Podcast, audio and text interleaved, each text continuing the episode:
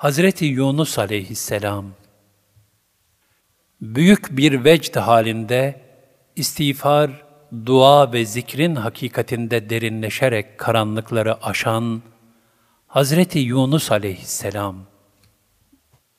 Kur'an-ı Kerim'de kendi adına bir sure nazil olmuş bulunan Hazreti Yunus aleyhisselam, Asur devletinin başkenti olan Ninova halkına gönderilmiş bir peygamberdir.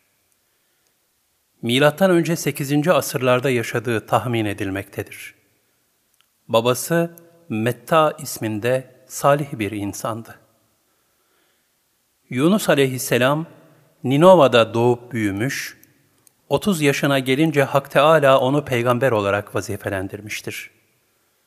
Hazreti Ali radıyallahu anh buyurur, Yunus aleyhisselam 30 yaşında peygamber oldu ve senelerce kavmini imana çağırdı.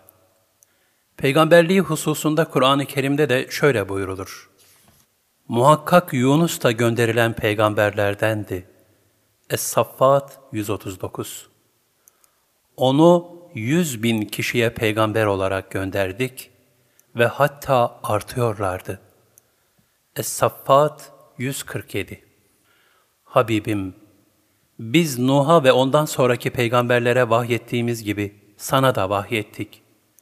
Ve nitekim İbrahim'e, İsmail'e, İshak'a, Yakub'a, Esbat'a, İsa'ya, Eyyub'a, Yunus'a, Harun'a ve Süleyman'a vahyettik.